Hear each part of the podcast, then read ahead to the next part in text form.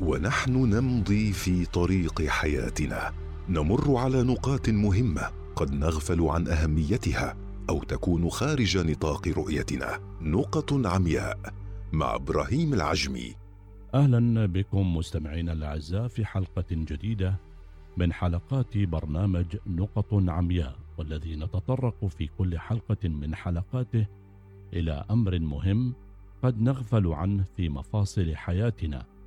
فنمضي في ممارسته فيشق علينا فعله أو يحرمنا الترك فوائده من دون أن نلتفت إلى ذلك. في هذه الحلقة ونحن نعيش حياتنا منهمكين في الدراسة أو العمل أو شؤون الأسرة والحياة. قد نظن أن ملأ حياتنا بالأعمال والأنشطة هو الطريقة الصحيحة كي نعيش حياة سليمة وصحية فنخلط بين فراغ الوقت وفراغ الذهن أي بين خلو أوقاتنا من الأعمال وصفاء البال فهناك كثير من الأعمال والأنشطة التي نمارسها في حياتنا تحرمنا من صفاء الذهن وتشتت بالنا وتجعلنا مشغولي البال طوال الوقت في أماكن العمل والمنزل وبين العائلة وقد يسأل البعض ما فائدة الصفاء الذهني. وللإجابة على هذا السؤال يقال إن الصفاء الذهني هو راحة البال الذي يعد ضرورة مهمة في حياة كل شخص للتخلص من الضغوطات السلبية التي تقتحم حياته. كما يعتبر البعض أن تحقيق السعادة لا يمكن أن يأتي بدون ذهن صاف ومرتاح. وكي تشخص حالة غياب صفاء الذهن يكفي أن تشعر وكأن دماغك مليء جدا بالأشياء العشوائية وليس لديك وضوح رؤية وأن هناك الكثير من الفوضى تمنعك من التفكير بشكل سليم وكثيرا ما تجد نفسك في ضباب عقلي عندما تحتاج لدماغك للتفكير في أمر مهم. قال بعضهم إن أكبر نعمة يغفل عنها الإنسان في أحيان كثيرة هي صفاء الذهن.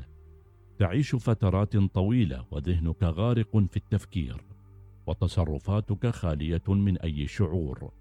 وبمجرد ما يصفى ذهنك تشعر أنك رجعت للحياة من جديد.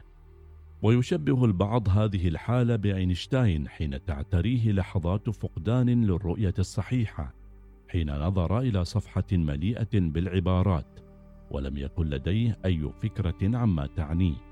وشكسبير حين جلس والقلم في يده ولم تخرج أي كلمة من رأسه يمكن كتابتها في إحدى رواياته.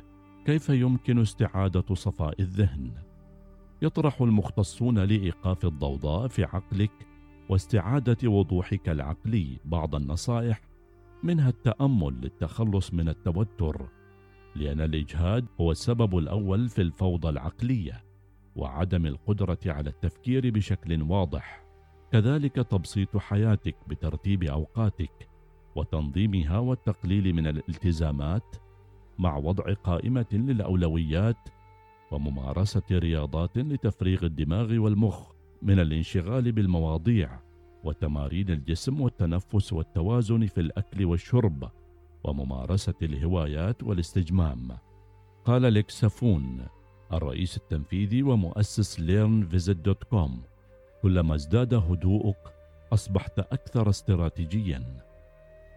في هذه الحلقة مستمعينا الأعزاء وجهنا الضوء على نقطة من النقاط التي يغفل عنها البعض أو لا يديرون بالا تجاهها وتكون خارج مجال رؤيتهم وهي أنهم يملؤون أوقاتهم بكل الأعمال والأشغال. ناسين أو متناسين أن صفاء الذهن وراحة البال هي من الأمور المهمة لكي يعيش الإنسان بسعادة وراحة. على أمل أن نلتقي مع نقطة أخرى من نقط عمياء. إلى اللقاء. نقط عمياء مع إبراهيم العجمي يوميا في الأوقات التالية السابعة وخمسة عشرة دقيقة الثانية عشرة وخمسين دقيقة الثامنة وعشرين دقيقة. نقط عمياء. يأتيكم برعاية بي إم دبليو. استمتع بعروضنا المميزة على جميع السيارات خلال شهر رمضان. واحصل على فرصة الفوز بسيارة زد فور.